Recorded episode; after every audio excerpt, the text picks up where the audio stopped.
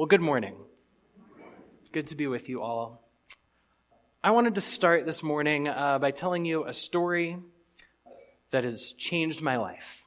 There are some words that I was once offered that, that absolutely transformed my entire trajectory. And they were this Would you like to come over for pigs in a blanket tomorrow evening?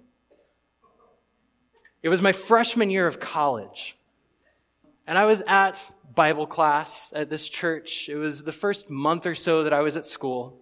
Uh, and my roommate and I were attending, and this older guy named Philip Porch sat down next to us. And with a smile on his face and a goatee on his chin, he asked us, Do you want to come over for pigs in a blanket tomorrow night? Um, and so my roommate and I looked at each other, and without a second thought said, Of course. Absolutely. Right? Um, we're freshmen. We don't have much homework yet at this point, and uh, we don't have a lot of friends and connections. There's not much going on. Uh, so an evening scarfing down Little Smoky is wrapped in warm, flaky, buttery crust is perfect.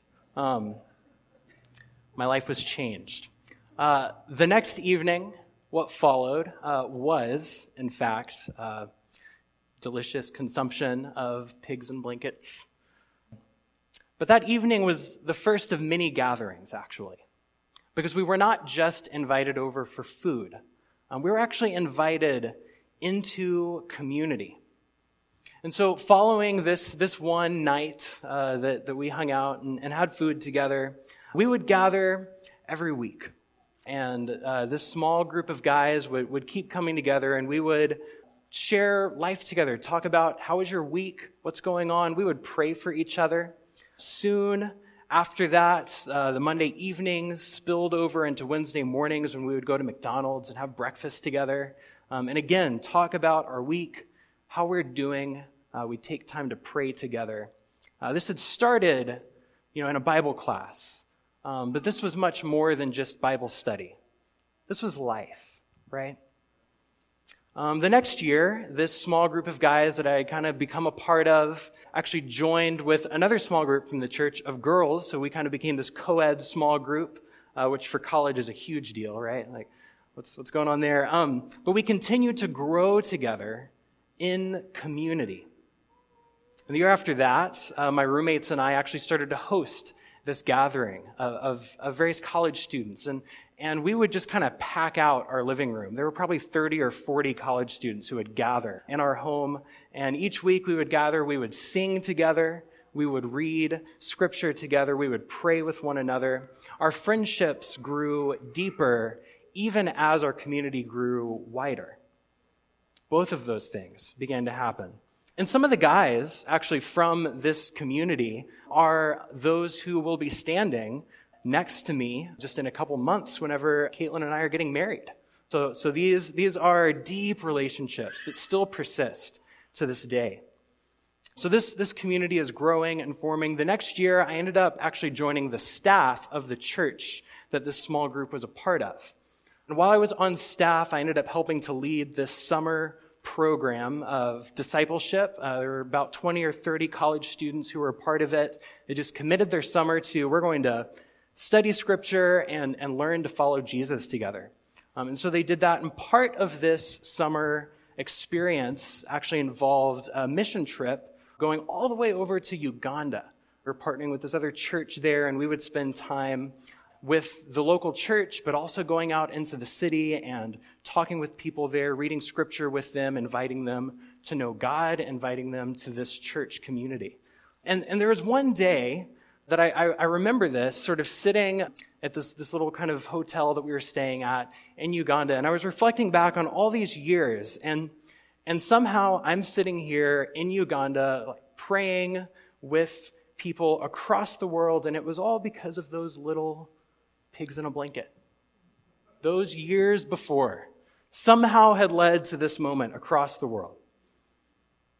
Now, this might seem like an overstatement. But stories like this exist all over Scripture. This pattern continues to happen. Powerful things happen when people break bread together. A couple stories. Abraham invited uh, three men who are wandering in the wilderness over, and it turns out that they were angels. He breaks bread with them, he gives them water and rest, and they end up speaking a promise to him of a son who is to be born. Another story there was a widow in a place called Zarephath, and she uh, brings this man and offers him water and food and rest, and he turns out to be the prophet Elijah. And then her and her family had food for days to come. They were blessed after that experience. Another story Jesus once sat down at a well for some water with a woman. Next thing that we know, she has gone back to her town, and many in that town have come to believe and know Jesus. Food, hospitality, and community lead to amazing things. Lives are changed from these things. These mild ingredients are the stuff of the kingdom of God. Pigs in a blanket might just lead to praying with someone across the world. You never know. And so this pattern is one that we see in our passage today. So if you have a Bible or a Bible app on your phone, or there are, I think, some Bibles uh, maybe scattered around, uh, grab it and open up to Acts chapter 2. We're going to begin in verse 42. As you're opening there, I'm just going to do a quick review of where we've been over the last few weeks and where we're going today. Uh, this month, kind of since I've been here with you, we've been in this little series about casting a shared vision for ministry together of who we are as the church. The first week was kind of about who I am as your minister. The second week was about who we are as a community of one and many who are equipped for the work of ministry together. And then last week, we talked about why we gather together every week to worship, to read scripture, to pray together. And we said that the reason why we do this is to cultivate holy habits that will set our eyes on Jesus Christ. Um, and that that spills over into all of life. So we said liturgy unto life was sort of the, the catchphrase last week. I mean, today we're going to kind of bring this series to a close. And I want to talk a little bit more about what that all of life is what it looks like outside of these gatherings. What, what does it mean to be in community together? We're going to look at the example of the early church today. And if the pattern that we saw last week was liturgy unto life, then I think what we see this week is community unto mission. So let's read together Acts chapter 2, starting in verse 42. They devoted themselves to the apostles' teaching and the fellowship, to the breaking of bread and the prayers. And awe came upon every soul. And many wonders and signs were being done through the apostles. And all who believed were together and had all things in common. And they were selling their possessions and belongings and distributing the proceeds to all as any had need. And day by day, attending the temple together and breaking bread in their homes. They received their food with glad and generous hearts, praising God and having favor with all the people. And the Lord added to their number day by day those who were being saved. This is the word of God for the people of God. Amen. Let's pray. God, we thank you for your word for the testimony of who you are and what you have done. God, as we read and, and sift through Scripture together this morning, I ask that you would give us sharp minds and soft hearts, that we might know you and love you. We pray this in Jesus' name. Amen. Amen. So, so last week I covered a big chunk of verses. We had 17 verses and we just kind of ran through them all. This week we have five. Um, so, so we're going to go a little bit more slowly and I'm just going to kind of walk back through the passage again. Um, I don't have like three points for you. We're just going to walk back through the passage, read a couple verses at a time, and, and just pause and reflect together. Um, so let's uh, just read these first two couple of verses again, uh, beginning in 42. They devoted themselves to the apostles' teaching and the fellowship, to the breaking of bread and the prayers. And awe came upon every soul, and many wonders and signs were being done through the apostles. Now, these couple of verses here, I think in some ways pick up right where we left off last week. If you remember, if you were here last week, we talked about the singular command, let the word of Christ dwell in you richly. And what we said was that everything that comes after that, the teaching, the admonishing, the singing of psalms and hymns, just naturally flows from dwelling in the word and having the word dwell in you. Um, this is the same thing that we see here. Uh, that we have a community devoting themselves to teaching, fellowship, breaking bread, and prayers, and then that awe and wonder and deep community just naturally flows out of that. Naturally flows from it. And I want to tell you a, a story about how this has been true in my own life. So, a few weeks ago, the first Sunday that I was with you, I mentioned that I've been looking forward to this moment, this opportunity of, of ministering and serving uh, among you for about 14 years.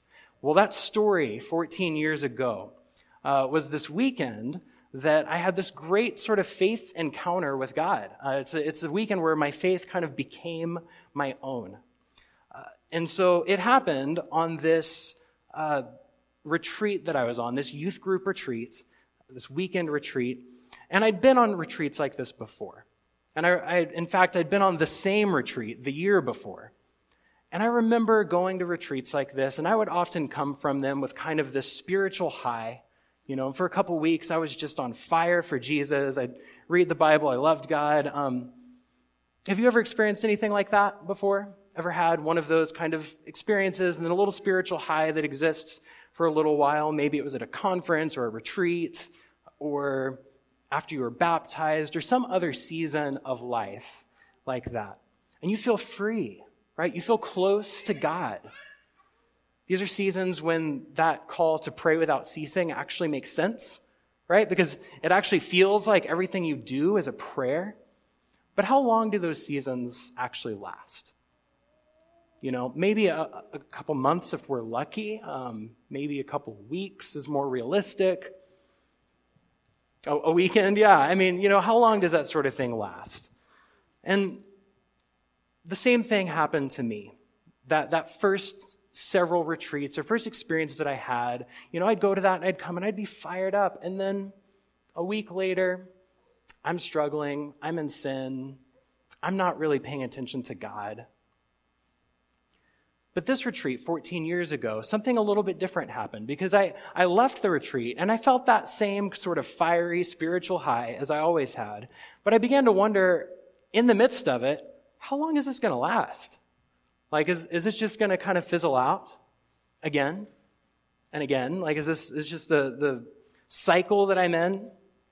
And it's at that time that I remember coming across these verses that we're looking at. And I began to reflect on what these retreats actually are. Because on things like this, we are constantly devoted to the apostles' teaching, to fellowship, to breaking bread, and to prayer together. No wonder we came off with awe and wonder, right? No wonder we came out of these retreats with these spiritual highs. We were doing this. And what naturally flowed from it is awe. And so after the retreats, I, I sought to really continue that devotion, really continue uh, searching the scriptures and, and living life in community. And and I'll be honest, no, it hasn't been a constant spiritual high since then. I haven't perfectly been devoted to those things since then. But this pattern rings true that when we're devoted to these things, awe and wonder will naturally flow from them. And so I hope that this is the kind of community that we can be. Not just one of spiritual highs, but rather one of spiritual disciplines that's what these are the holy habits that we talked about last week. Might we be a community who devotes ourselves to the disciplines of the apostles' teaching, to these scriptures, to fellowship with one another, to, to real life together. To the breaking of bread, not only at this table as we break bread in communion, but at one another's tables as we break bread in community. And may we especially be a community devoted to prayer. If, if we're honest, I think that prayer might be one of the most difficult ones. You know, as a, as a church of Christ, we're pretty good at teaching and doing Bible studies. That's kind of just baked into our DNA. That's just what we do. We're great at Bible study. And, and it seems like this church in particular um, is really good at fellowship and, and breaking bread. I've, I've uh, been told a number of times, I've actually experienced already a few times, that there's some really great cooks among us. And I think that's true. Like, we, we are good at breaking bread together. But prayer can be really easy to neglect, even as a church. And so I hope that we can foster a community, uh, foster a culture of prayer together. That, you know, after we finish this whole thing and, and we're standing around chatting with one another, what if it wasn't strange to have little pockets of just praying for one another as we're talking? You know, rather than saying, like, oh, thanks for letting me know, I'll be praying for you, to actually pause and say, hey, can I pray for you right now? What if that wasn't weird? What if that was just normal? Because talking to God together should be normal, because God is already here with us. I hope that can be the case. So, so just like last week, letting the Word of God dwell in you naturally gives way to singing and praise, so here devotion to teaching, fellowship, breaking bread, and prayer naturally gives way to awe and wonder among the community. And the rest of the passage just describes what a community living out of that awe looks like. So, so let's keep reading together. In verse 44, all who believed were together and had all things in common.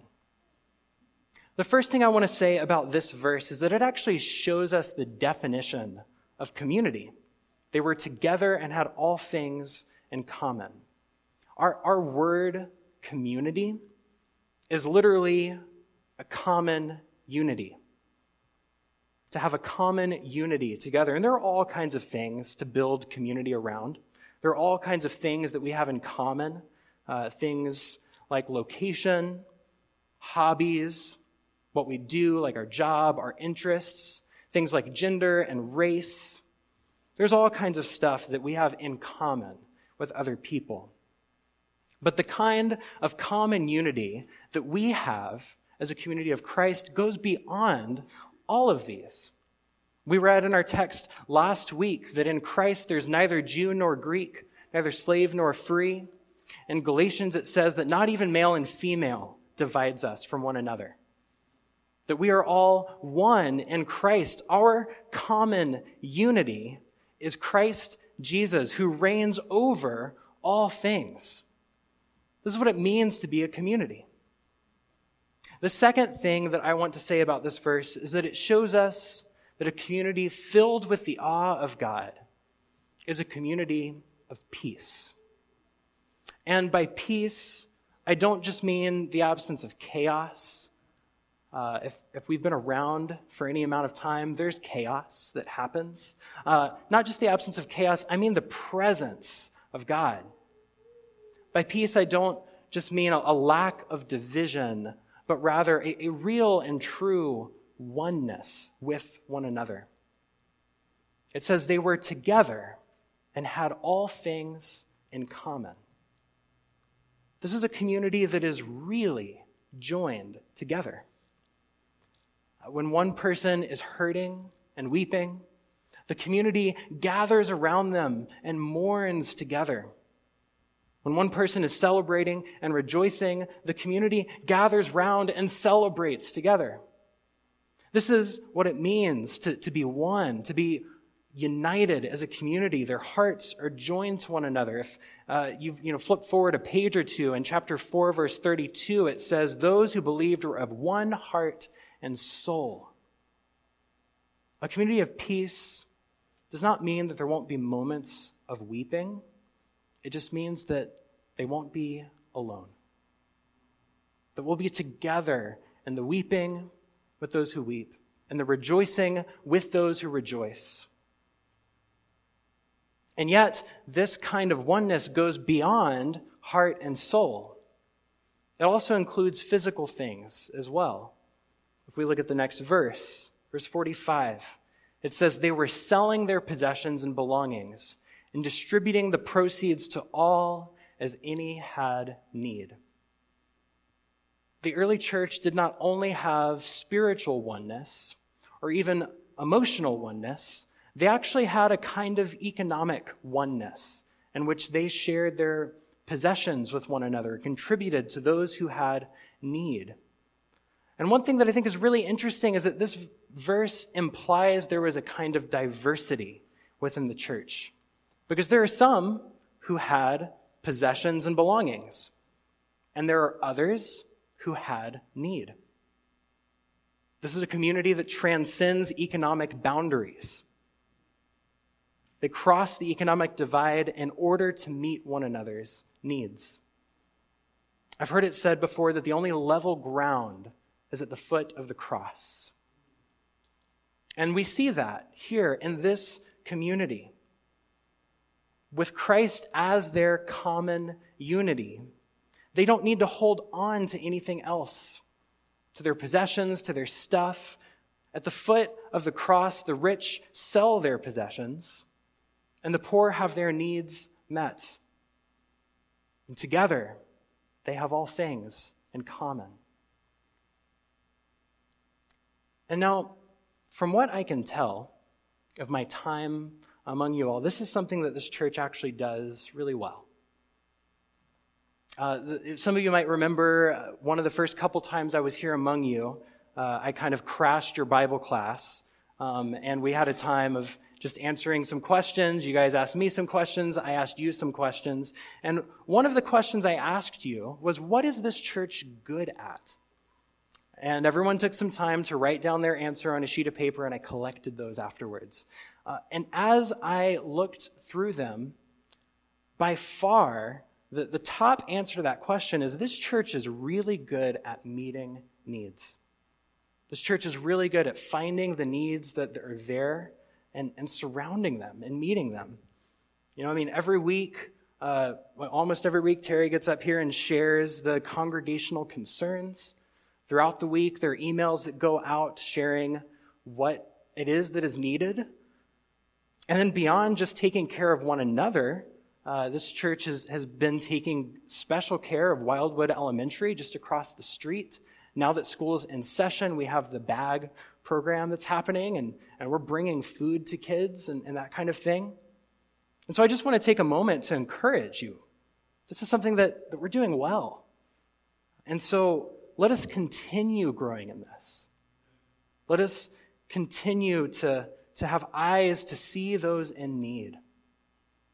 May God help our hearts to continue growing toward one another and meeting our needs. And so we see a community filled with the awe of God shares their resources with one another. But physical resources are only one kind of resource right? What's another almost invaluable resource that we all have? Time, right? Time. Well, time is crucial for the formation of a community. Let's look at the next verse. Verse 46 says that day by day they were attending the temple together and breaking bread in their homes. They received their food with glad and generous hearts. Day by day. Community takes time. And I think one thing that, that this church has going for it is the reality that many of you have been a part of this community for years, have been part of this community for almost your whole life, maybe actually your whole life. Um, and that's, that's a great thing. Amazing bonds of depth can form over years of shared experience and life. And yet, the passage doesn't say year by year, it says day by day. Over the past few weeks, we've talked about the ongoing nature of our life with God, right? That we are being renewed. Uh, we've talked about that we're in the midst of God's restoration of all things. There's an ongoing process. Well, the same is true of community. Community is an ongoing thing, day by day. And a long history is a really good thing. A long shared past is a really good thing, but we also need to have a rich present for the community to grow um, and, and to go deep. And the best example I can give about this is the example of a of just a romantic relationship, right? Like, I can't just rely on the years that Caitlin and I have known one another and been dating to just sort of trust that things are going to be all right and good, right? Like, we need to continue spending quality time together day by day. And even after we're married in the next couple of months, like we'll still need to take intentional time to connect with one another, to go on dates and have fun together. Um, it probably will actually be more important once we are married and living together to take those intentional moments because the longer that you have together, the more you can often begin to take one another for granted. And so may we not do this as a community, right?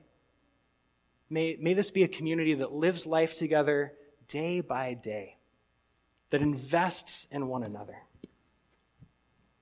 The other thing that I want to point out from this verse is that they were, it says they were attending the temple together and breaking bread together in their homes. Community always exists in these kinds of concentric circles right? An individual ripples out into the larger circle, and then the larger circle kind of spirals back into smaller groups. You have temple and you have homes. And here's just a couple of examples. The story that I started off with this morning began with my roommate and me, right? Just the two of us. But then we began to be connected to this small group of guys that met on Monday nights, and our community grew a little bit bigger than that. And this small group of guys was connected with other small groups that ended up forming kind of this college ministry. But that college ministry was part of a larger church.